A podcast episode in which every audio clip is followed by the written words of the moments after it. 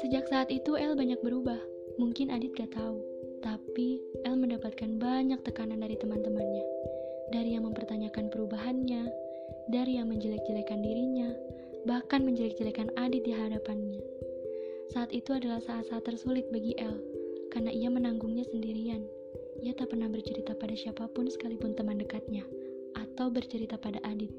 Bahkan saat itu, Adit tak pernah menanyakan lagi kabarnya sama sekali.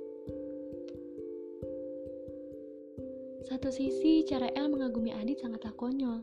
Contohnya saat Adit sering mengumandangkan azan, El sering diam-diam berlari keluar hanya untuk mendengarkan suara Adit. Atau ia menulis banyak surat yang tak pernah ia kirimkan langsung pada Adit. Ia menulis saat ia ingin mengungkapkan sesuatu yang tak pernah bisa ia ungkapkan. Atau ia menuliskan buku yang berceritakan tentang Adit, juga menuliskan lagu yang terinspirasi oleh Adit. Saat itu semuanya menjadi aneh. Saat itu El bingung dengan perasaannya sendiri. Apakah ia hanya mengagumi atau perasaannya berubah menjadi rasa lain? Ia tak mau sampai menyukai sahabatnya sendiri karena ia tahu akhirnya akan seperti apa. Makanya itulah alasan El menutupi semua perasaannya selama ini. Ia tutupi rapat-rapat. Ia tak mau sampai Adit mengetahuinya.